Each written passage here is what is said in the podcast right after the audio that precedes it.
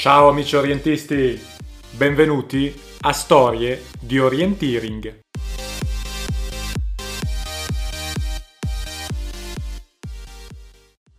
Storie di Orienteering è il podcast degli orientisti italiani e stranieri di lingua italiana. Qui Marco della Vedova da Brescia e Stefano Galletti da Milano. Vi siamo mancati, è da un po' di tempo che non facciamo uscire un nuovo episodio del podcast. Questo soprattutto per colpa mia, devo dire, perché ultimamente sono molto preso un po' con il lavoro, un po' che è estate, un po' che tra dieci giorni mi sposo e quindi ho un sacco di altri pensieri per la testa. Luglio è il mese dell'Oringen. Quest'anno purtroppo anche l'Oringen è saltato come un po' tutte le gare internazionali, ma per eh, ricordarcelo, Stefano Galletti ha preparato una storia proprio sull'Oringen. Allora, non vi rubo altro tempo e vi lascio subito alla storia di oggi che si intitola Tutto quello che non vorreste mai sapere sull'Oringen. Ciao a tutti, Credo che non siano pochi gli orientisti che conoscono la storia del nostro sport a saper citare quando è stata disputata la prima gara di orienteering della storia. Ancorché il dibattito sia ancora aperto, eh, le prime tracce, le prime classifiche, la prima gara vera e propria di orienteering di cui si parla anche su vari siti internet dedicati al nostro sport, si sarebbe disputata il 31 di ottobre del 1897 in Norvegia. Quella era una gara di sci orienteering, partenza e arrivo nello stesso punto, presumibilmente un allenamento di tipo più militare che una vera e propria competizione sportiva, tre punti di controllo, abbiamo ancora a disposizione la mappa di quella gara, eh, una mappa in scala 1 a 30.000, queste sembrano essere le prime tracce di orienteering codificato come lo conosciamo oggi, mappa, bussola, cartina, punti di controllo, le prime tracce appunto che ha lasciato il nostro sport. Dopodiché nel 1919 vicino a Stoccolma viene organizzata la prima gara ufficiale di corsa d'orientamento. Sappiamo le classifiche, sappiamo quanti concorrenti presero il via, presero il via 202 concorrenti. Stoccolma, Svezia e infatti nel 1975, quando il congresso dell'International Orienteering Federation si tenne proprio a Stoccolma, è stato inaugurato un monumento nel luogo di partenza di quella gara anche in questo caso un congresso della International Orienteering Federation che si era tenuto in Svezia. La prima gara internazionale si è disputata nel 1932 tra Svezia e Norvegia. La fondazione della International Orienteering Federation nel maggio 1959 è avvenuta in Svezia. Quante volte ho già citato la parola Svezia in questo podcast? Tante volte. Non è un caso che, credo, a ragion veduta, se oggi noi chiediamo a tanti orientisti qual è il paese che ha dato origine al sport dell'orientamento, si parli tranquillamente della Svezia. Oggi magari ci sono campioni che arrivano da tutte le parti del mondo, ma gli svedesi, quelle maglie blu e gialle, hanno sempre qualcosa di tradizionale nel loro incedere nel bosco.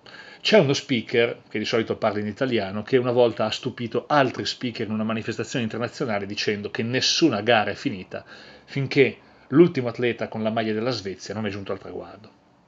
Per Forsberg in quell'occasione mi riservò uno dei suoi sguardi un po', come dire, perplessi non che sia il primo e l'ultimo che mi abbia mai dedicato. Quindi la Svezia un po' vista come il santuario dell'orienteering, o forse anche qualcosa di più del santuario. Quando nel 2004 sono stato per la prima volta ai campionati mondiali master di orienteering che si disputavano in Portogallo, tra tutti gli atleti che potevano essere scelti per un'intervista a fiume da riportare sul sito internet della competizione, qualcuno scelse me. C'erano fior di campioni, scelsero me. E durante questa intervista a Fiume io ebbi modo di dire che eh, senza paura di poter essere considerato in qualche modo blasfemo, io consideravo la Svezia il santuario dell'orienteering, ma più che proprio la mecca dell'orienteering. In particolare una gara, una gara che si disputa in territorio svedese è per me da considerare la mecca dell'orienteering ed è ovviamente l'Oringen. L'Oringen è una cosa enorme. Eh, metto qui, dico qui eh, l'invito che faccio a tutti quanti gli ascoltatori di questo podcast e che posizionerei di solito alla fine del racconto. Se vi capita, andateci, investite un po' di denaro, eh, chiaro c'è probabilmente per molti da volare fino in Svezia, bisogna organizzarsi per l'alloggio, bisogna organizzarsi con delle iscrizioni che non costano poco, ma almeno una volta nella vita l'Oringen va fatta, va fatta per accorgersi delle dimensioni di questa gara, dimensioni che trascendono qualunque altra gara di orienteering alle quali possiamo prendere parte. Quando nel 2015 ho partecipato prima all'Oringen e poi la settimana successiva ai campionati mondiali master che si disputavano quasi nella stessa zona, Göteborg Est, l'Oringen, eh, Göteborg sul mare, i campionati mondiali master. I campionati mondiali master, pur avendo una platea di circa 3.000 partecipanti, letteralmente erano spariti, ingoiati letteralmente dalla grandezza, dalla complessità, ma dalla enorme partecipazione della Oringen. Eh, enorme partecipazione che si traduce nei parcheggi enormi nei quali vengono ospitate le macchine degli atleti, nelle lunghe carovane di pullman, di bus che portano gli atleti a qualunque ora del giorno alle gare. In corridoi di arrivo ce ne sono 9-10 all'Oringen, tutti affiancati gli uni agli altri e riconoscibili in quanto ogni concorrente ha il suo pettorale con uno sponsor, sponsor che poi dà il nome ad uno dei rettilinei di arrivo e ognuno di noi deve entrare nel corridoio giusto di arrivo per punzonare il finish. Insomma, una grandezza in tutto, in radio Oringen che trasmette sostanzialmente musica e interviste quasi 24 ore al giorno, animata da Per Forsberg, sempre lui che in quella settimana scava fino all'ultimo delle sue risorse, delle sue briciole di energia per poter accompagnare più di 20.000 orientisti in un racconto lungo una settimana. Arrivi che si susseguono per tutto il giorno come un fiume in piena e ad un certo momento chi guarda gli arrivi, che cominciano di solito attorno alle 9 e un quarto, con i primi bambini partiti alle, alle 9 del mattino, che continuano, arrivi che continuano a susseguirsi, che continuano incessantemente, non uno o due, ma proprio un fiume in piena che esce dal bosco, a un certo momento si pensa, beh, questo fiume in piena smetterà, no, di solito smette soltanto verso le 4 quando arrivano gli italiani, o perlomeno quando arrivo io al traguardo, in quel caso gli arrivi sono proprio alla spicciolata. E tutto comunque un condensarsi di aneddoti, insomma, credo che ognuno di noi, ogni, persona, ogni atleta italiano che ha partecipato almeno una volta all'Oringen possa raccontare una decina di aneddoti caratteristici che ha vissuto in questa gara tutta particolare che comunque non è soltanto un grande festival dell'orienteering, ma vede al via anche i più forti atleti del mondo. Dicevo un po' di informazioni su questa gara. Come nasce l'Oringen? L'Oringen nasce nel 1965. E chi la fa nascere? La fanno nascere i due compari. I due compari sono Peo Bengtsson e Sivar Nordström. Loro avevano già fatto gare di orienteering, erano assolutamente degli sportivi.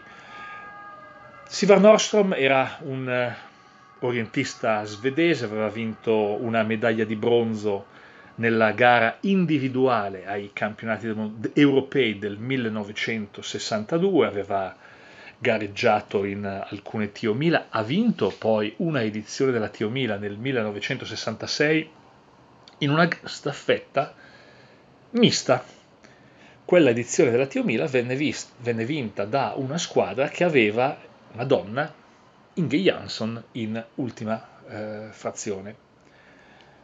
Peo Benson era un ufficiale dell'esercito svedese, era un ufficiale di artiglieria, è diventato anche maggiore. Ogni volta che sento parlare di questo Peo Benson, ufficiale di artiglieria, mi viene in mente alle tante volte nelle quali l'esercito svedese ha collaborato mettendo a disposizione delle aree, piuttosto che approntando delle aree per le gare, mi chiedo se non ci sia ancora la, la mano del grande Peo Benson. Eh, credo che Benson abbia ricevuto già una sorta di Oscar alla carriera orientistica, è sicuramente una delle persone alle quali lo sport e l'orientamento, l'orientamento deve tantissima parte della sua popolarità, del suo sviluppo. Insomma, nel 1965 queste due persone, Peo e Sivar, vanno in giro e si accorgono della assenza di una gara eh, multi-days dedicata all'orienteering. Quindi prendono come modello la 6 giorni classica del ciclismo e eh, decidono di organizzare una manifestazione in più giorni. Ma per eh, distanziarsi, per non essere confusi con la 6 giorni appunto del ciclismo, decidono di fare una gara di 5 giorni 5 giorni con il giorno di riposo. La prima Ringen della storia, infatti, si disputa il, nell'estate del 1965. Peo Benson e Sivar Nordström non hanno molte mappe a disposizione, di conseguenza prendono una mappa dello Scone che potrebbe ospitare un paio di tappe. Quella mappa eh, era praticamente la, la carta dove viveva Peo Benson. Le ha considerate abbastanza buona per una competizione di orienteering e lì sono state piazzate due delle cinque tappe.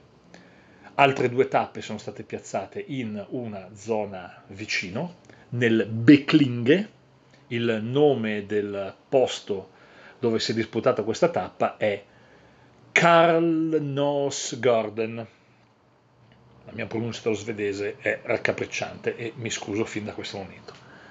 Mancava però la quinta tappa. Dove si disputa la quinta tappa dell'Oringen? Cerca che ti ricerca che ti ricerca, i due compari Peo e Sivar trovano una soluzione. La prima tappa della prima Oringen disputata nel 1965, gara svedese nella quale i colori blu e giallo della bandiera svedese compaiono dappertutto, nella quale alla partenza, o meglio prima dell'ora zero, si sente l'inno nazionale svedese che tutti quanti cantano con voce stentorea. Insomma, nella manifestazione che più di ogni altra rappresenta l'orienteering svedese, la prima tappa della prima Ringen dove si svolge? In Danimarca nella zona di Hillerod. Alla fine Peo e Sivar avevano trovato una soluzione. La prima tappa della prima Ringen eh, svedese del 1965 si emigra in Danimarca. Sarà l'unica tappa disputata all'estero di tutta la storia dell'Oringen. Di quella prima Oringen del 1965 sappiamo tutto. Sa- abbiamo le mappe, sappiamo le classifiche, eh, sappiamo i punti di controllo, sappiamo i nomi e il numero dei partecipanti, 156, ma perché lo sappiamo anche? Perché nel 1965 c'è stata la prima gara e nel 2015, a 50 anni di distanza, gli organizzatori dell'Oringen hanno pensato bene di riproporre una nostalgica race. E questa mi coinvolge da vicino, perché io a quella nostalgica race ho partecipato. Ci sono in quella edizione dell'Oringen eh, circa 22.000 partecipanti, c'è un caldo assurdo nel sud della Svezia e eh, dopo la terza tappa eh, tutti quanti sono stremati. Durante la terza tappa disputata con arrivo sul mare vicino ad Halmstad abbiamo visto le ambulanze andare e venire in continuazione per soccorrere i concorrenti presi dai colpi di calore. Sul non accessibilissimo, non leggibilissimo sito eh, dell'Oringen, almeno a mio parere, prima di partire per la Svezia io avevo trovato traccia di una gara che si sarebbe disputata nel giorno di riposo. Nei dintorni della cittadina di Asmorp, una ridente località costituita da due case, nessuna chiesa e nessun campo di calcio, poi per Forsberg prende per, in, per i fondelli le frazioni di Bertoldi e Gionghi, ma lasciamo stare. Nei dintorni di Asmorp si era tenuto, per lo Scone, la, prima, la terza tappa della prima Oringen. Quindi era stata pubblicizzata una speciale edizione di questa tappa della Nostalgica Race, una gara da tenersi nello stesso posto, sugli stessi percorsi, ma soprattutto con le stesse carte della prima edizione del 1965. È proprio quel genere di cose che io non mi faccio mai mancare. Quindi, nei giorni precedenti alla Nostalgica Race, oltre a riempire gli organizzatori di email, perché era una gara che veniva descritta anche un po' a numero chiuso, quindi io volevo essere assolutamente certo di essermi guadagnato un ingresso a questa gara, quindi continuavo a chiedere avete registrato la mia partecipazione, avete registrato la mia partecipazione, bla bla bla. Insomma, nei giorni precedenti ci si favoleggiava un po' con gli altri amici che erano arrivati a quell'Oringen di come avrebbe potuto essere la gara. Quindi ci immaginavamo la solita folla di orientisti venuti a festeggiare il cinquantesimo, gente che magari con, gareggiava con le stesse tute di 50 anni prima, cioè un happening in stile anni 60, i figli dei fiori, tenendo presente il fatto che se qualcuno aveva partecipato magari in una categoria over 20 quella tappa dell'Oringen, over 20 più 50 anni vuol dire anche over 70, quindi immaginavamo che qualche atleta che aveva partecipato a quella edizione dell'Oringen del 65 avrebbe potuto presentarsi anche alla nostalgica race, ma insomma con qualche annetto di più nelle gambe. Questo favoleggiavamo. Quando arriviamo ad Asmorp eh, veniamo colti dallo sconforto. Rispetto ai 156 atleti che avevano preso parte alla prima Uringen del 1965, ad Asmorp per la nostalgica race nel 2015 ce n'erano la metà. Il parcheggio era completamente vuoto, il museo dell'orienteering approntato allo scopo eh, in una cascina di Asmorp era vuoto e per questo l'abbiamo girato anche molto volentieri, abbiamo visto mappe di allora, abbiamo visto le bussole di allora, le classifiche originali battute a macchina della prima edizione dell'Oringen con alcune note per i giornali, abbiamo visto nel museo, non era uno dei cimeli presentati nel museo, ma era lì nel museo, uno dei partecipanti di quella prima edizione del 1965, era un arzillo vecchietto di più di 70 anni che se la rideva sotto i baffi perché si era presentato alla nostalgica race del 2015 per fare lo stesso percorso che aveva fatto a poco più di 20 anni, 50 anni prima. Ma si era presentato con la stessa mappa, con la sua mappa, perché lui voleva rifare quel percorso. Ora, noi che favoleggiamo di carte stampate in pretex, eh, resistenti all'acqua, al vento, alle nostre cadute, resistenti a qualunque cosa, io non mi immagino che cosa possa essere gareggiare in un bosco svedese con una mappa, con una carta di gara che è stata conservata per 50 anni chissà dove. Bene, quel signore era venuto proprio a gareggiare con la sua mappa di 50 anni prima e se la rideva perché, ci raccontava, che rispetto al suo percorso, che era fatto di circa 7 punti di controllo, nel 1965, giunto al sesto punto di controllo, aveva fatto una strambata, il classico errore di 180 gradi, anziché andare da una parte era andato esattamente nella direzione opposta. Perché se la rideva? Perché, quella, perché se l'era ricordato e aveva accuratamente evitato di rifare lo stesso errore nel 2015. La nostalgica race poi è andata come è andata, insomma io lì mi sono fatto l'idea che gli atleti del 1965 più che orientisti erano dei supereroi. Andare a cercare un sasso su una carta realizzata con dettagli sostanzialmente inesistenti, poche curve di livello, un po' di bosco giallo, bianco, eh, tracciato secondo me non in modo del tutto perf- perfetto, anzi molto perfettibile, tratte lunghissime, chilometriche, insomma la tecnica di gara che mi immagino veniva utilizzata a quell'epoca era bussola e distanza. ho fatto anch'io bussole a distanza, eh, quando ad un certo momento mi sono reso conto di non sapere assolutamente dove ero, ho girato il foglio di carta dove avevo diligentemente disegnato la mia mappa di gara. Gli organizzatori, infatti, per la mia incolumità, tra virgolette, e l'ho capito proprio in quella gara, mi avevano dato anche la carta di gara realizzata nel 2015.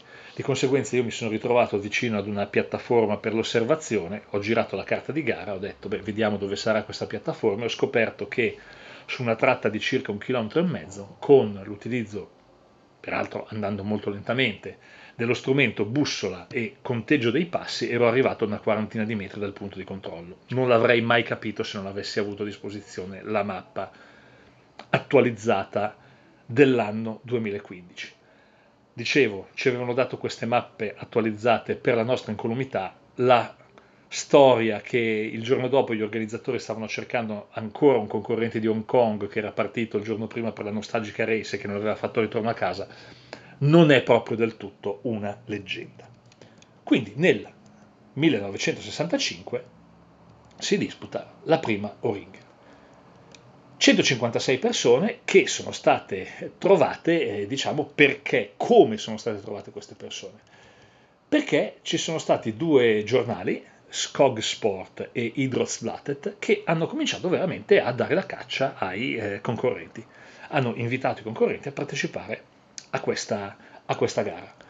Le gare peraltro erano state fatte anche in sere, durante in, in serata, questo per consentire alle persone di lavorare durante il giorno. Lo stesso Peo Benson, che era uno degli organizzatori, lavorava durante il giorno, poi di sera si spostava e andava a fare eh, le gare.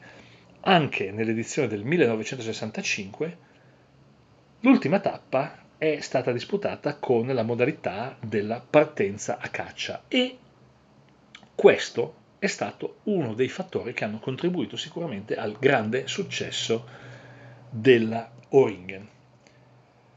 Quattro categorie di gara, oggi ce ne sono decine di categorie di gara. I vincitori tra le donne una certa Inga Britt Benson e tra gli uomini un certo Nisse Bowman. Peo Benson era arrivato in terza posizione nella classifica generale ma come nasce per esempio il nome Oringen? Allora dobbiamo tornare ai due compari, Peo e Simar. Loro stanno cercando un nome per la loro gara. Cerca, che ti ricerca, che ti ricerca. Alla fine si sono resi conto di una cosa. Uringen era il nome della unica associazione sportiva alla quale Entrambi, sia Sivar che Peo, risultavano membri. Infatti la prima U-Ringen non ha questo nome, ma si chiama U-Rings 5 Days Competition. Dopodiché la competizione viene riproposta negli anni successivi. Rispetto ai 156 partecipanti della prima edizione, Già nella seconda edizione, che si disputa nello Smoland, si arriva a 672 partecipanti. Con la terza partecipazione, 1967, a Motala si va a 1910 partecipanti, la quarta a Boros 3250. Com'è possibile che il numero di partecipanti sia cresciuto così tanto, così in fretta? Succede perché Luringen ottiene una ottima pubblicità innanzitutto dall'editore capo del, di uno dei giornali sportivi più diffusi della Svezia, si chiama Thorsten Tegner. Lui aveva già avuto a che fare con eventi sportivi eh, multi-days e aveva capito la portanza di questo evento orientistico. Dopodiché arriva visto che già abbiamo i due compari, arriva il genio. Il genio è un certo Niels Goran Albinson ed è probabilmente a lui che si deve il grande sviluppo del Oringen. Perché innanzitutto eh, questo Niels Goran Albinson introduce le classi per età E questo contribuisce enormemente alla diffusione del Oringen, in quanto tanti atleti, sia giovani che eh, veterani, che partecipano alle competizioni orientistiche, trovano la loro collocazione in una classifica nella quale contenderanno il primato e le posizioni di classifica con i pari età. Inoltre, Nils Goran Albinson era anche un genio amministrativo. È stato lui a creare il modello organizzativo con il quale tutti quanti gli organizzatori di tutte le Uringen che si sono susseguiti hanno lavorato fino al 2014, quando l'Uringen è diventata una società per azioni. Oggi l'Uringen è una SPA. Si deve quindi anche al genio di Nils Goran Albinson se la trovata dei due compari, Peo e Siva, nel 1965 ha avuto lo sviluppo, la durata e sostanzialmente il futuro di questa incredibile competizione. Dopodiché a quel punto bisogna soltanto lasciare che l'Oringen cresca. Eh, nel 1973 si ha la prima Oringen nella quale il numero di partecipanti supera la soglia dei 10.000 atleti, cosa che succederà praticamente sempre, salvo due edizioni nel 1975 e nel 1977. In media oggi l'Oringen ha circa 18.000 partecipanti. Ce ne sono stati 25.000 nell'edizione del 1985 nella regione del Dalarna, eh, quasi lo stesso numero di partecipanti nel 1983 quando il centro gare era nel circuito motociclistico, utilizzato anche con il suo lunghissimo rettilineo come aeroporto, di Anderstorp, Anderstorp nel quale eh, le persone della mia età possono ricordare le vittorie di Luca Cadalora, di Valentino Rossi o di Loris Capirossi nel moto mondiale. Quando alla fine nel 2003 l'Oringen si è disputata nel Bohusland, l'Oringen ha completato diciamo, una sua volontà iniziale. La Svezia infatti è divisa in 23 distretti alcuni enormi, viste le dimensioni della nazione e il suo estendersi fino oltre il circolo polare artico, ebbene con l'edizione del 2003 tutti i 23 distretti che compongono la Svezia hanno ospitato almeno una edizione dell'Oringen e, avendo parlato di circolo polare artico, vale la pena citare che, così come una tappa si è disputata in Danimarca, la prima in assoluto, c'è stata anche una tappa che nel 1982 ha avuto la sua conclusione a nord proprio del circolo eh, polare artico, eh, più specificatamente nella cittadina di Vuollerim. L'Oringen ha fin da subito attratto tanti partecipanti anche dall'estero. È già nella seconda edizione che l'Albo d'Oro riporta la vittoria di un finlandese in campo maschile, eh, Juhani Salmenkula, Dopodiché eh, bisogna dire che eh, gli atleti stranieri hanno cominciato a contendere sempre più spesso sui terreni svedesi il primato ai fortissimi atleti svedesi. Non va dimenticato che la vittoria nella classifica generale dell'Oringen per gli atleti svedesi è importante tanto quanto, o forse è seconda soltanto, alla vittoria nel campionato del mondo assoluto. Ci sono stati quindi partecipazioni sempre più dall'estero. La prima eh, atleta ad aver vinto la gara all'Oringen, la classifica generale, proveniendo da una, regio- da una nazione non eh, scandinava, è stata nel 1976 l'ungherese Sarolta Monspart. Svezia, Finlandia, eh, Norvegia hanno catalizzato invece il la vittoria in campo maschile per tanti anni, il primo atleta non scandinavo, anche se è da dibattere, nel 1992 è stato Allan Mogensen, il danese. Dopodiché nel 2004 è cominciato Valentin Novikov a rompere l'egemonia di Svezia, Norvegia, Finlandia e Danimarca in classifica generale, poi è arrivata la vittoria po' sorpresa del lituano Simonas Krebsta nel 2006 e poi ci sono state le vittorie di Thierry Georgiou, ultima nel 2019, quella dell'ucraino Ruslan Glebov. L'Oringen ha avuto anche un importante effetto eh, nei rapporti, diciamo, a cavallo tra le eh, due aree di egemonia del mondo, a cavallo della cortina di ferro. Appunto nel 1976 Sarolta Monspart dall'Ungheria aveva vinto la gara, ma il primo anno in cui eh, la gara è diventata effettivamente globale è stato per esempio il 1981.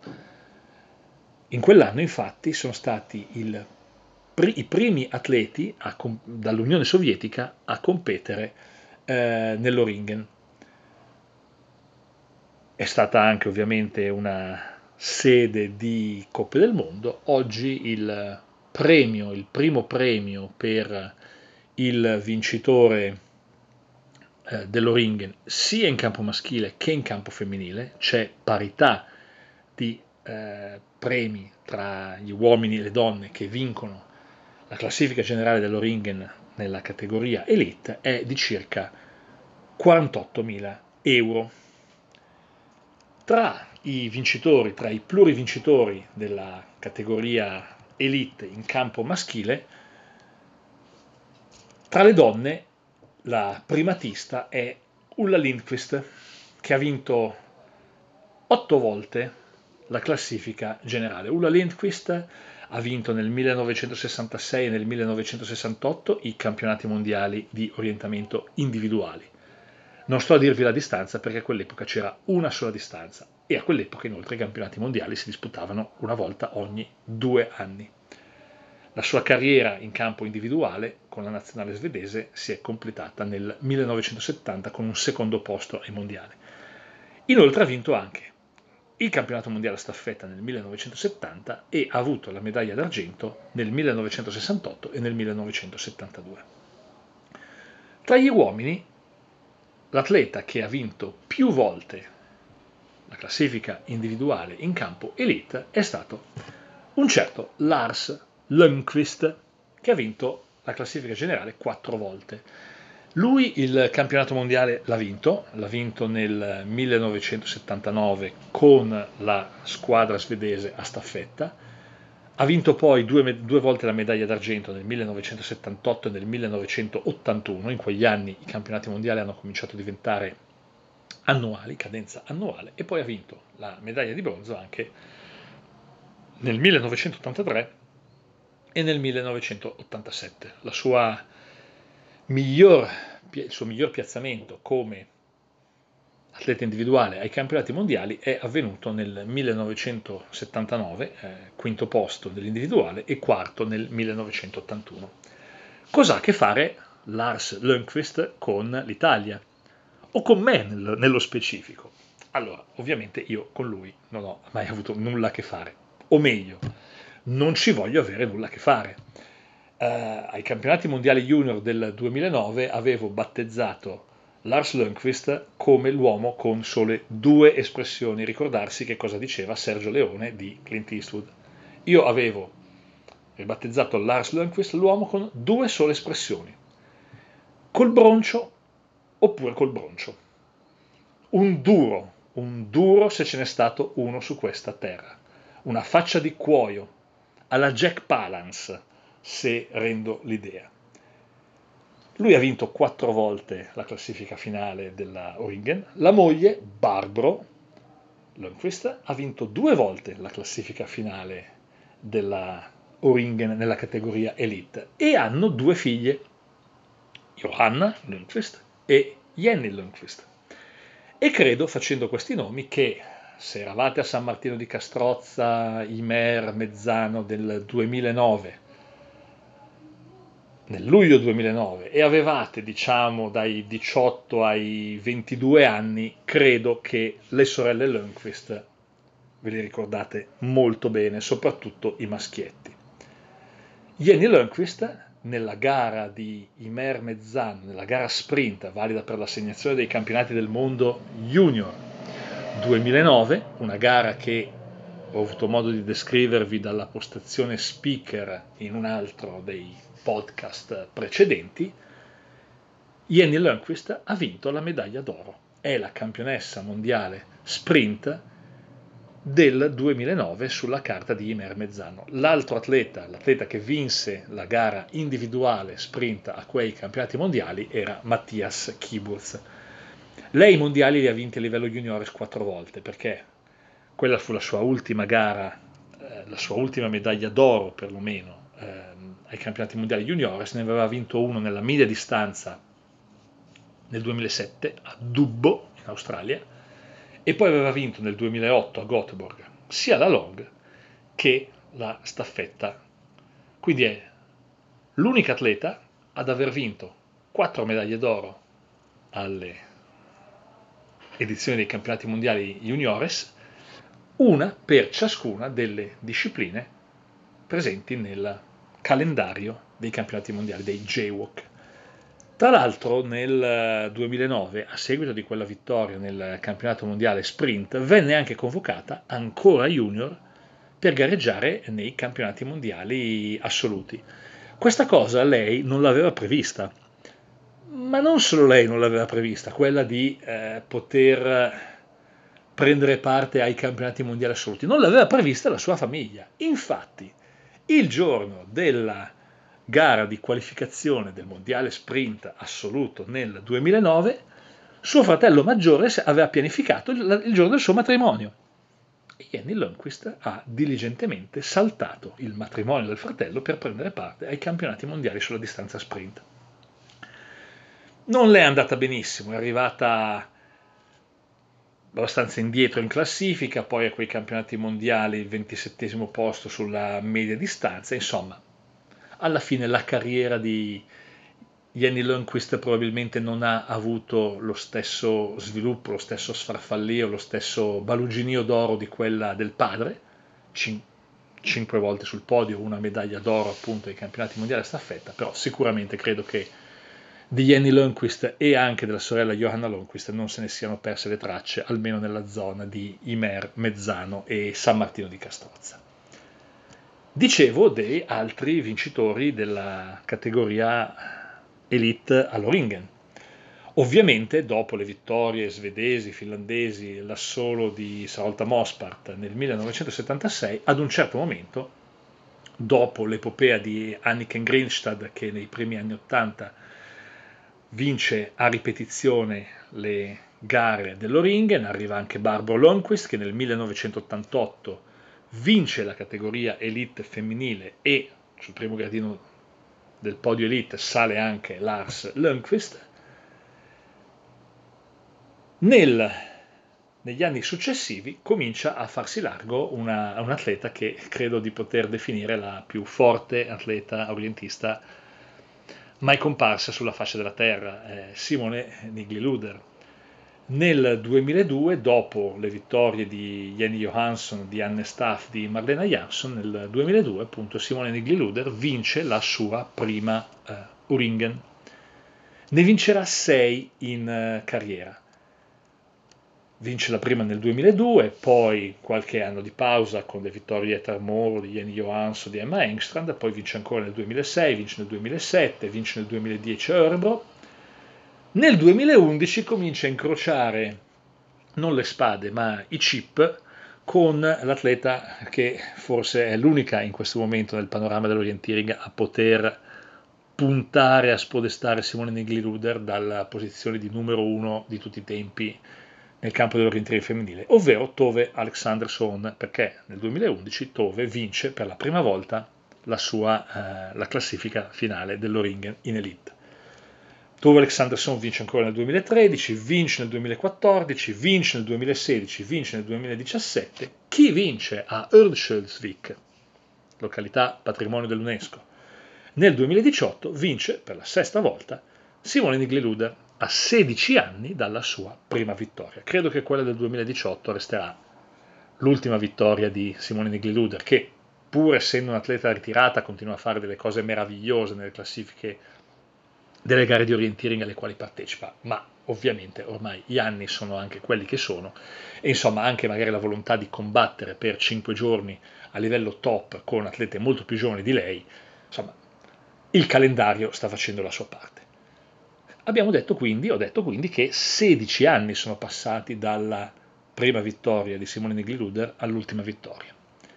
In campo maschile, qual è la differenza in anni, la differenza più ampia in anni tra la prima e l'ultima vittoria dello stesso atleta nella categoria elite maschile? 16 anni, lo stesso numero di anni. E anche in questo caso parliamo probabilmente di Mr. Orienteering, non forse il più forte atleta di tutti i tempi, non più riconosciuto come tale dopo ovviamente l'arrivo di Thierry Jourjou sul palcoscenico, ma direi che lo svedese Jorgen Mortenson, oltre ad avere tanti legami con l'organizzazione del Park World Tour Italia, quindi tanti legami proprio con l'Italia, possa essere riconosciuto con ampio margine ancora come Mister Orienteering. Io l'ho visto gareggiare nel 2015 proprio ai campionati mondiali master sulla carta terribile di Scatos, l'ho visto passare alla sua veneranda età ancora veloce come il vento, credo che Jorgen Mortensen possa a buon giudizio essere ritenuto uno dei primi due, tre orientisti di tutti i tempi nella storia del nostro sport. Anche lui, tra la prima e l'ultima vittoria in carriera nella classifica generale dell'Oringen, ha lasciato passare la bellezza di 16 anni. Quando nel 2011 Tove Alexanderson ha vinto la sua prima Oringen, prima di una certa serie, ha vinto la sua prima e finora unica Oringen anche un bel personaggio della eh, nazionale svedese, soprattutto della nazionale svedese di sci orienteering. Sto parlando di Erik Rost. Erik Rost per me è un personaggio simpaticissimo, ho avuto modo di intervistarlo in un paio di occasioni Soprattutto l'intervista più divertente che io ho fatto è stata proprio in quella edizione eh, del 2015 dell'Oringen. Dovete sapere che l'Oringen produce una quantità di carta tra bollettini, libri commemorativi, una quantità di carta enorme. Ai concorrenti, a tutti i concorrenti, viene distribuito un libretto nel quale ogni giorno, per ogni tappa, un forte atleta o una forte atleta presentano le caratteristiche della tappa, magari se ci hanno già gareggiato o hanno gareggiato in zona limitrofe, spiegano qualche segreto, qualche trucco per venire a capo delle difficoltà delle carte svedese. Nell'edizione 2015 dell'Oringen, una delle tappe, in particolare la terza, veniva spiegata da Erik Rost.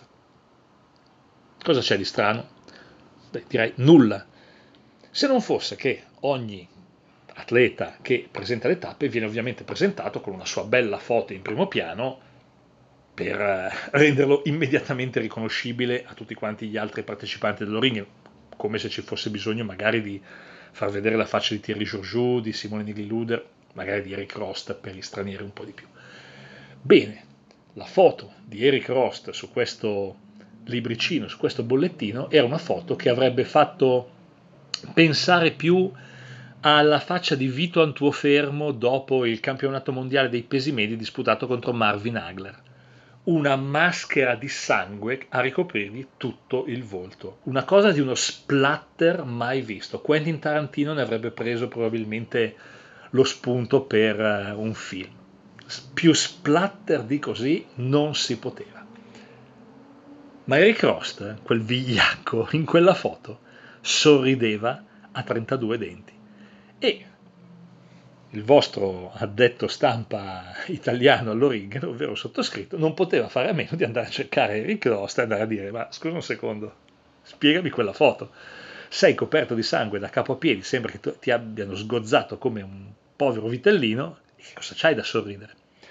Ed Eric Rost, che tra tutte le domande che potevo fargli, l'addetto stampa italiano era dato proprio a chiedergli questa minchiata, eh, Eric Roster mi aveva risposto dicendo che lui sorrideva perché quella foto gliel'avevano scattato all'arrivo di una eh, delle più importanti gare a staffetta del mondo, la Tio Mila lui aveva corso per la, il suo team la Langanatta, ovvero la lunga notte, la tappa più lunga della Tiomila che si disputa tutta quanta in notturna.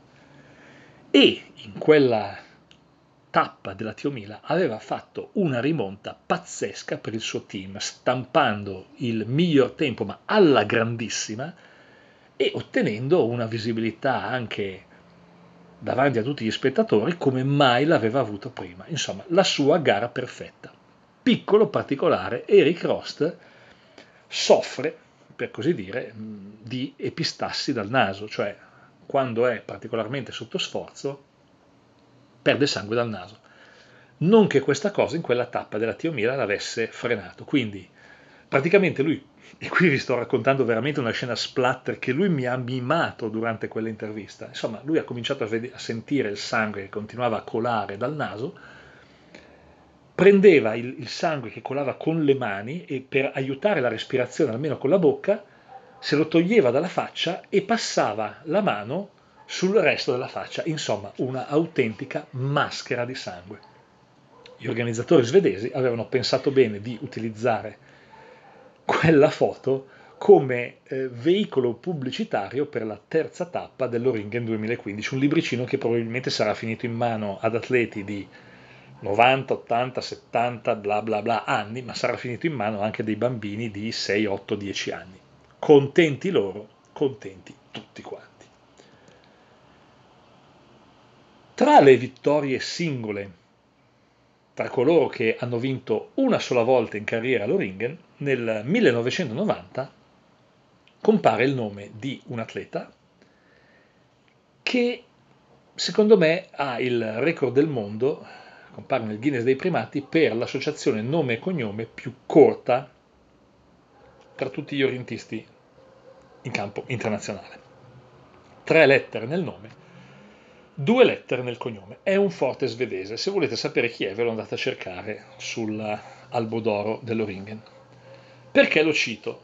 Perché anche questo svedese è un bel tipo. Anch'io ho avuto modo di intervistarlo, ma l'intervista non era andata proprio per il verso giusto. Spiego meglio.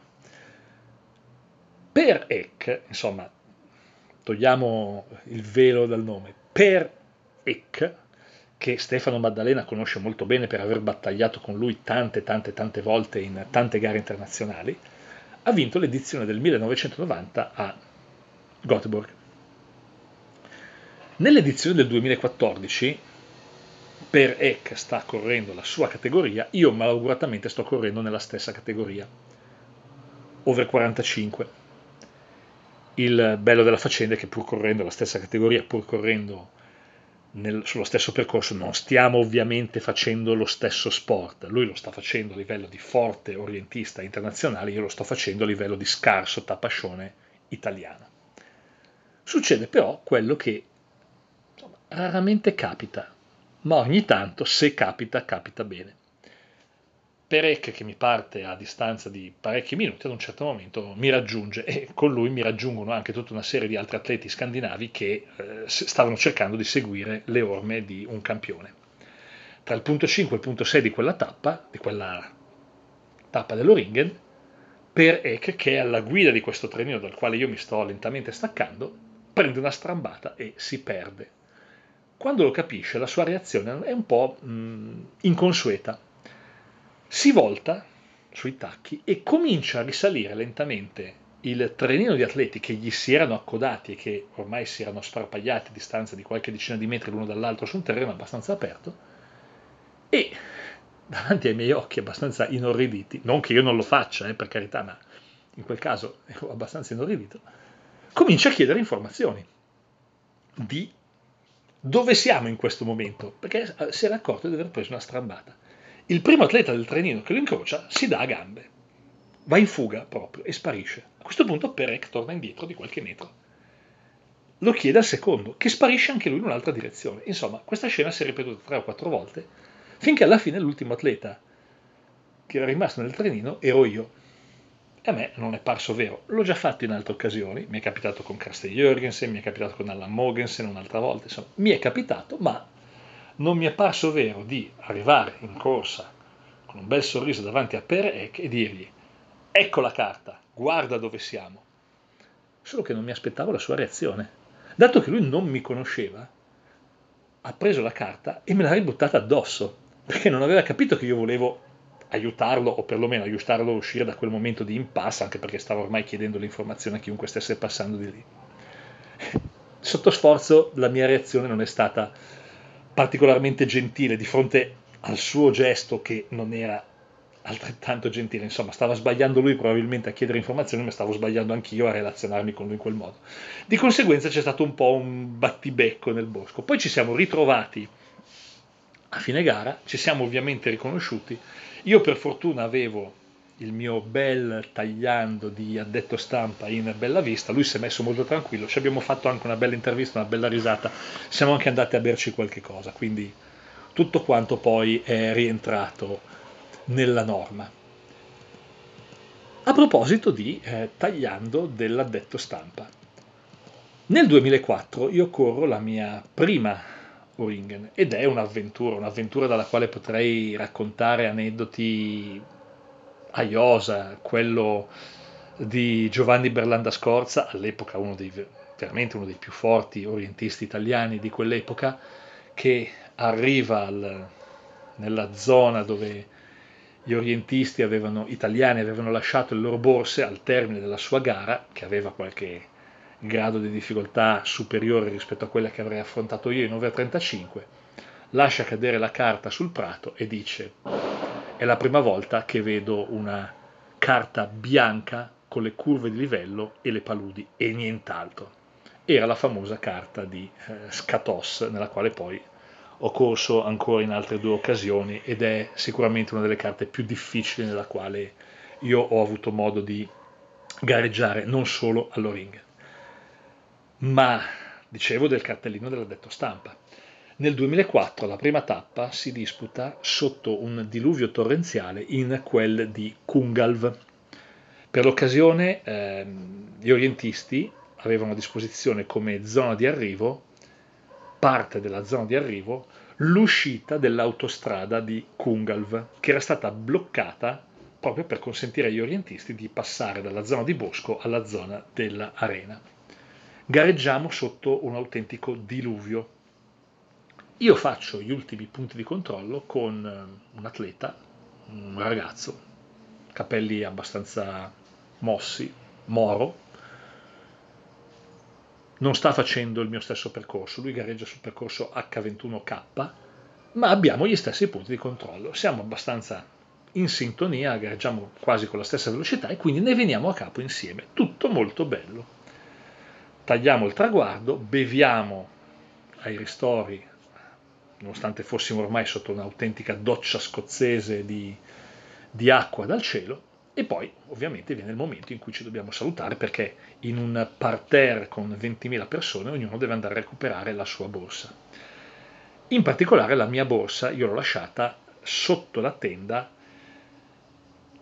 degli addetti stampa, avevo il pass della stampa e quindi ci incamminiamo, io prendo la mia strada e vedo che lui segue la stessa strada. Proseguiamo, ci avviciniamo sempre di più alla tenda degli addetti stampa e siamo sempre insieme, finché ad un certo momento ci presentiamo tutte e due davanti alla porta della tenda, del tendone dove lavorano tutti quanti gli addetti stampa e ci guardiamo come a dire l'un l'altro, eh, beh, ma eh, sono io che sto seguendo te, come nel bosco, o sei tu che stai seguendo me, come nel bosco? tra tutti i 20.000 partecipanti di quell'edizione dell'Oringen ero andato, recuper- ero andato a beccare proprio un altro addetto stampa. Il nome di quel ragazzo era Anders Johansson. Lui il pass di addetto stampa lo portava sotto la maglietta. Quindi ha potuto presentarsi davanti al buttafuori de- della tenda dei, dei press agent. Eh, c'era il buttafuori perché insomma era uno dei pochi luoghi coperti di tutta l'Oringen, quindi c'erano le persone che cercavano più o meno di imboscarsi all'interno per potersi cambiare almeno all'asciutto. Lui ha mostrato il pass, io il pass non l'avevo portato nel bosco e quindi ho cominciato a gesticolare, la conoscenza dell'inglese è ancora di là da venire, facendo vedere che c'era la mia borsa all'interno e che lì avrebbero trovato il mio pass e quindi mi ha fatto entrare e io e Anders Johansson abbiamo continuato a ridercela perché tra tutti ci eravamo incontrati proprio noi, due addetti stampa. Ma non è finita perché ovviamente all'interno della, della tenda c'erano una serie di giornalisti che stavano battendo sulle tastiere dei computer, stavano raccontando un po' che cosa stava succedendo all'Oringen e noi, bagnati fradici come dei pulcini coperti di fango da capopiedi, abbiamo cominciato a cambiarci, rendendo l'aria, tra l'altro, che era già abbastanza puzzolente di suo perché c'era sotto un'umidità da bagno turco, ancora più puzzolente perché stavamo portando i fettori del bosco sotto la tenda, finché ad un certo momento un signore, un altro addetto stampa, me lo ricordo, grosso come sembrava un lottatore di sumo, giusto per dirvi quanto, non aveva il fisico dell'atleta, ecco. È venuto, insomma, un po' ridendo di noi, che ci stavamo togliendo veramente il fango dai capelli, è venuto a chiederci in inglese, ma chi ve l'ha fatto fare di andare fuori nel bosco a prendere il diluvio e ad andare nel fango quando potevate starvene qua, belli belli, sotto la tenda degli addetti stampa? C'è stato un attimo di silenzio. La mia risposta credo che echeggi ancora sotto le tende degli addetti stampa all'Oringen e poi vi spiegherò perché. Perché mentre Anders Johansson, che scriveva per il Göteborg Posten, non ha proferito parola, lui poi mi ha spiegato, era un giovane abbastanza alle prime armi, non poteva permettersi di rispondere in malo modo a qualcuno che probabilmente era un mamma santissima del giornalismo sportivo svedese, io non avevo nessuna remora di questo tipo. E quindi la mia risposta, in un inglese abbastanza rude, ma sicuramente comprensibile, è stata di questo tipo, aperte le virgolette. Ma voi, che siete stati qua sotto tutto il tempo, cosa pensate di aver capito di quello che sta succedendo là fuori? Cosa pensate di scrivere dell'Oringen se non l'avete vista in prima persona stando là fuori sotto il diluvio? Attimo di silenzio. Dopodiché è arrivato un altro signore che ha preso me e Anders Johansson e ci ha messo davanti alle telecamere e quel giorno venne realizzata un'intervista a me e all'altro ragazzo detto stampa che ormai eravamo praticamente a, a torso nudo, insomma ci siamo dovuti rimettere addosso anche la, la divisa fradicia perché tra le n interviste che vennero registrate per Oringen TV quel giorno c'era anche la storia dei due addetti stampa pazzi che per cogliere appieno le sfumature di quello che stava succedendo nel bosco erano andati a vivere la gara proprio dal bosco stesso nonostante la pioggia, nonostante il fango. Perché dico che di questa cosa non si sono perse le tracce? Perché nel 2007 io sono ritornato a Loringen, all'Inköping, e quando mi sono presentato sotto la, sotto la tenda degli addetti stampa, qualcuno si è ricordato di me. E un paio di persone si sono toccate di gomito e hanno detto è il tizio che quella volta andò nel bosco a Kungalv sotto la pioggia. Io non so se questa cosa poi ha preso piede, però è da qualche anno che anche il grande Per Forsberg affronta le gare che va a commentare, non l'Oringen, ma alcune gare alle quali partecipa come speaker, le gareggia al mattino, all'alba, prima che tutti gli altri concorrenti prendano il via al loro orario canonico. Conoscete per caso qualcuno che fa questa cosa dal 2005? Sì, lo conoscete, sono io. E se per Forsberg come speaker di orienteering mi ha insegnato tante cose, forse io ho insegnato quest'ultima cosa a Per Forsberg. Vai nel bosco a fare un percorso, la tua categoria, qualunque categoria, prima degli altri atleti, perché avrai un'altra chiave di lettura per poter raccontare quello che poi si svolgerà a qualche ora di distanza nelle gare che assegnano veramente le posizioni di classifica. Oh, sempre in quell'edizione del 2004, sotto la tenda della, degli addetti stampa, ho visto una scena incredibile. Uh, si erano dotati gli addetti stampa di un tabellone nel quale su supporto metallico era stampata la carta di gara del percorso Elite venivano chiamati alcuni forti atleti ed alcune forti atlete della categoria elite per disegnare con un pennarello e raccontare davanti alle telecamere il percorso che avevano fatto. Io non dimenticherò mai l'intervista a Jenny Johansson, campionessa del mondo, anche lei vincitrice di una edizione dell'Oringen, che con grandissima franchezza, con eh, grandissima semplicità davanti alle telecamere raccontò la sua gara in questo modo. E mentre lo dico penso a tutti quegli atleti, quegli sportivi che eh, ho sbagliato il rigore perché c'era vento, perché il pubblico mi ha distratto, ho sbagliato il tiro libero perché eh, qualcosa si è mosso. Insomma, gli sportivi che sono soliti tirare fuori mille e mille scuse per spiegare una defiance dal punto di vista sportivo. Le parole di Jenny Johansson davanti alle telecamere di Oringen TV, davanti a questo tabellone con il pennarello in mano per descrivere il suo percorso furono praticamente queste. Sono partita, ho attaccato il primo punto in questo modo e non ho capito dove sono arrivata. A questo punto mi sono spostata, intanto sta tracciando degli spostamenti abbastanza casuali col pennarello su questa lastra metallica. A questo punto mi sono spostata credo, verso est e credo di essere arrivata in questa zona. Ho riattaccato il punto ma non l'ho trovato e sono andata qui. Poi credo di essere andata qui, poi credo di essere andata qua, poi credo di essere andata qua. Un nugolo di tracce scritte col pennarello attorno al centro del cerchietto. A questo punto è arrivata Simone, Simone Nigliluder. E l'intervistatore ha detto, cosa avete fatto? Beh, siamo andate insieme e siamo andate qua, un punto che col centro del cerchietto non c'entrava nulla. Non abbiamo trovato il punto, ci siamo spostate verso nord finché siamo arrivate sulla sponda del lago. Quando siamo arrivate insieme sulla sponda del lago, abbiamo capito dove eravamo e siamo andate dritte al primo punto di controllo. E l'intervistatore ha proseguito chiedendo, bene, e da lì per arrivare al secondo punto? Risposta di Jenny Johansson, ah beh, con Simone cosa vuoi fare? da quel punto fino al traguardo dritti sotto la linea magenta senza alcun problema. Questa era stata l'intervista a Jenny Johansson in quella prima tappa della Oringen 2004. Oringen 2004 che si è disputata praticamente tutta sotto la pioggia. Nella quarta tappa, disputata a Torslanda, forse la più bella tappa dell'Oringen che io abbia mai corso, ho avuto una strana sensazione non so se conoscete quell'effetto, studiato peraltro anche dagli psicologi, che si chiama un effetto di selezione cognitiva. Io che non sono uno scienziato lo chiamo effetto funghio-fragole.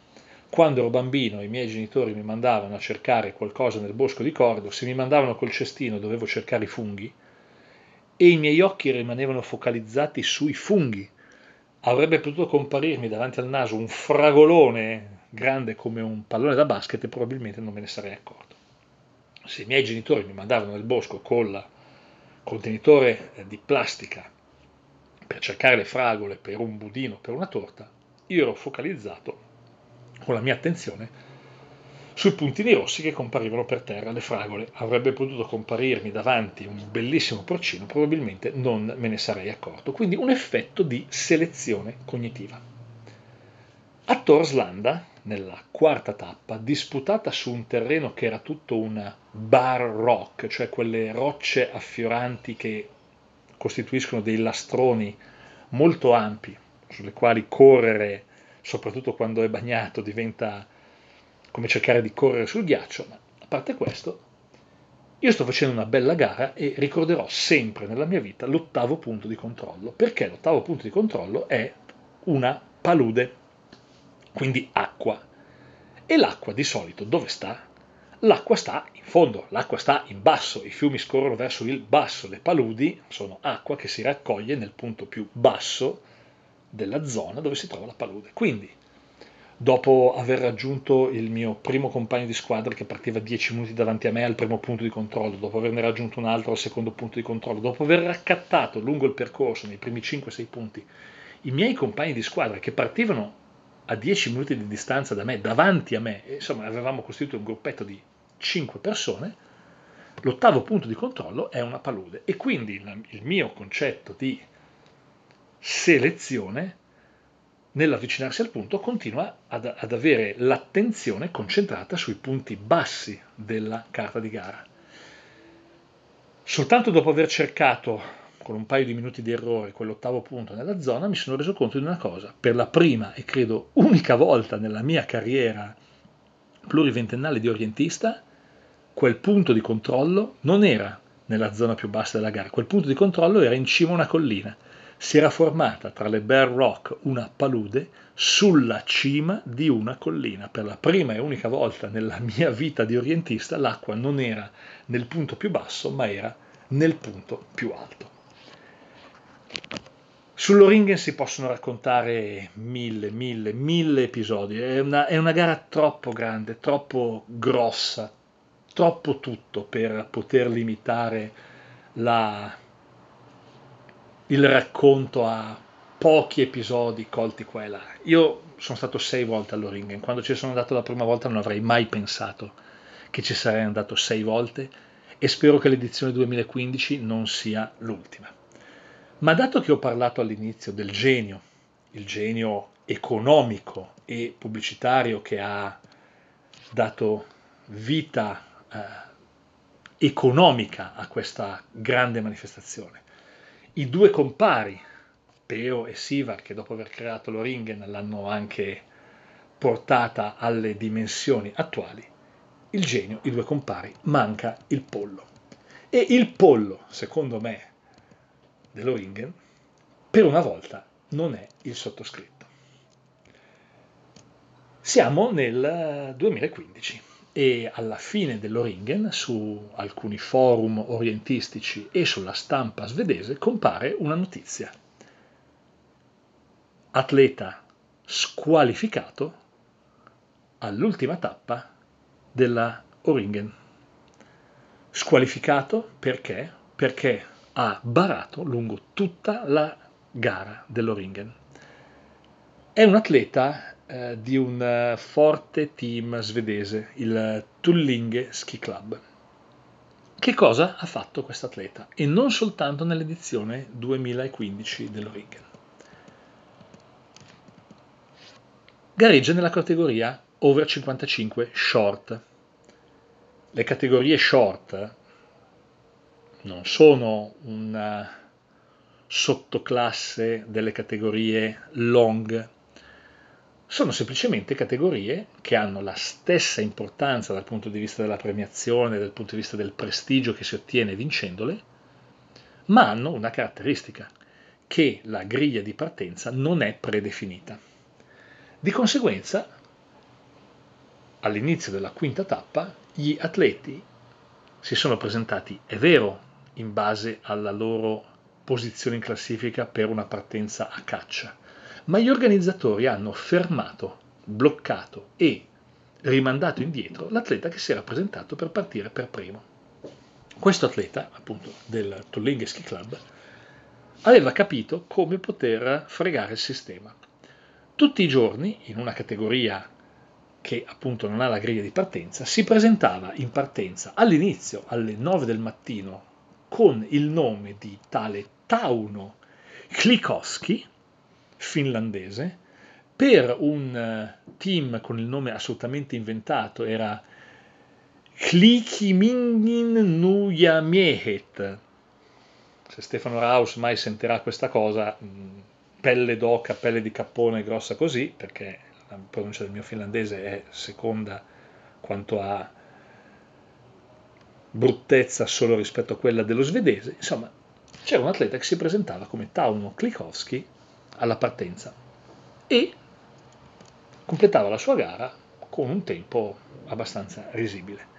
Dopodiché, alla fine degli orari di partenza, sempre in fondo alla griglia si presentava un atleta del Tullinge Ski Club che pur non avendo nelle classiche gare di orienteering una, un palmarès dei risultati così importanti, aveva già vinto la categoria over 55 short nel 2012 e nel 2014 e casualmente questo atleta riusciva a classificarsi sempre in prima posizione.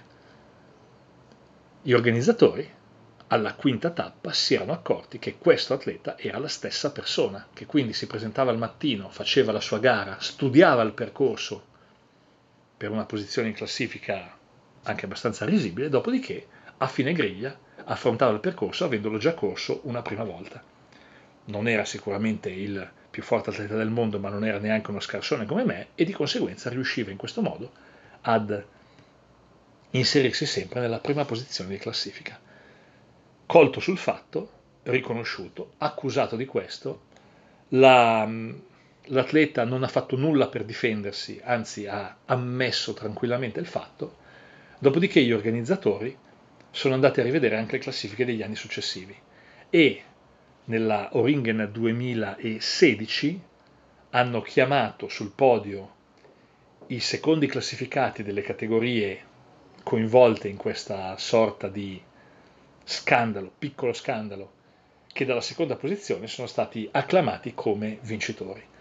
Eh, lo chiamo il pollo non perché sia effettivamente un pollo, è sicuramente un orientista più bravo di me, si sono spese tantissime parole su questa persona di cui non faccio il nome per cercare di capire anche da un punto di vista psicologico quanto potesse contare una vittoria conseguita in questo modo in una categoria tutto sommato di contorno, l'over 55 short all'Oringen.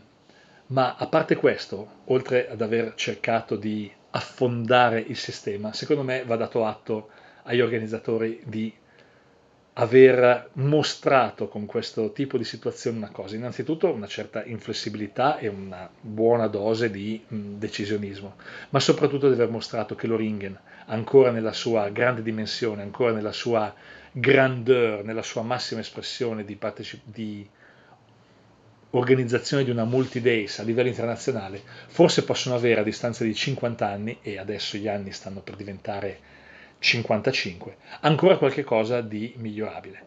Questa persona è stata portata al pubblico ludibrio, io non so se si sia più presentata poi sui campi di gara del svedesio del mondo perché il suo nome è il nome della sua società, che è, ripeto, una società anche importante, una società lodevole. Sicuramente sono girati di bocca in bocca all'interno dell'orientiering svedese, però a conclusione di questo pezzo, visto che ho citato spesso i due compari, ho citato il genio, per completare insomma una trama cinematografica dovevo trovare anche un pollo e per me il pollo è proprio questo atleta che è stato scoperto dopo tre anni di gare fraudolente a taroccare la classifica di una categoria della meravigliosa, peraltro, e ripeto, andateci se vi capita almeno una volta nella vita, meravigliosa manifestazione della Oringen che tutti gli anni a luglio anima l'orientiering svedese e l'orientiering di tutto il mondo.